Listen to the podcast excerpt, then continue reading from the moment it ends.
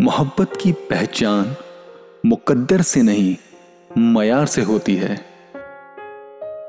मोहब्बत थोड़ी मिले और सच्ची मिले तो ज़िंदगी सवर जाती है। क्या आप जानते हैं मयार क्या होता है?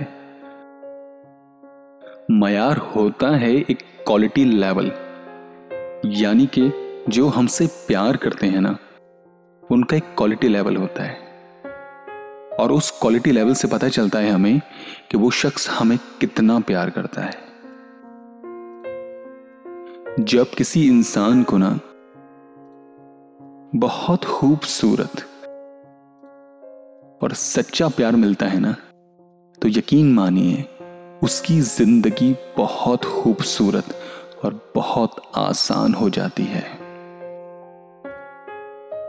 पर यह भी सच है कि आज के वक्त में सच्ची मोहब्बत मिलना बहुत मुश्किल है, बहुत ज़्यादा मुश्किल। और जो एक वफादार और साथ निभाने वाला जो पार्टनर होता है ना, उसको आजमाने का सिर्फ़ एक ही तरीका होता है। और वो तरीका आप जानते हैं क्या होता है? जो शख्स ज़रूरत के वक्त मोहब्बत को तर्क कर दे वो शख्स कभी वफादार नहीं हो सकता। तर्क यानी छोड़ दे, खत्म कर दे किसी ऐसे मौके पर जब उसको अपनी मोहब्बत को ज़ाहिर करना होता है। कभी कभी ऐसा होता है ना कि हम अपने प्यार को कुछ वक्त के लिए छुपा के रखते हैं। एक सही वक्त आने का मौका तलाशते हैं। कि जब सही वक्त आएगा तो हम खुल के अपनी मोहब्बत का इजहार करेंगे।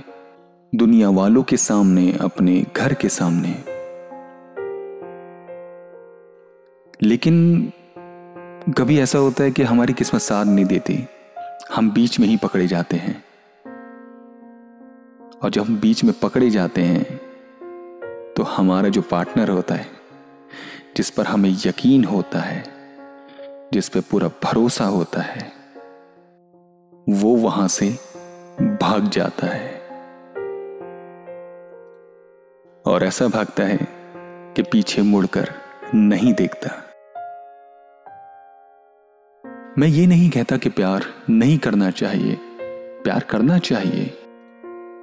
लेकिन प्यार करने से पहले उसकी जो शर्तें होती हैं, पहले उनको समझ लेना बहुत ज़रूरी होता है।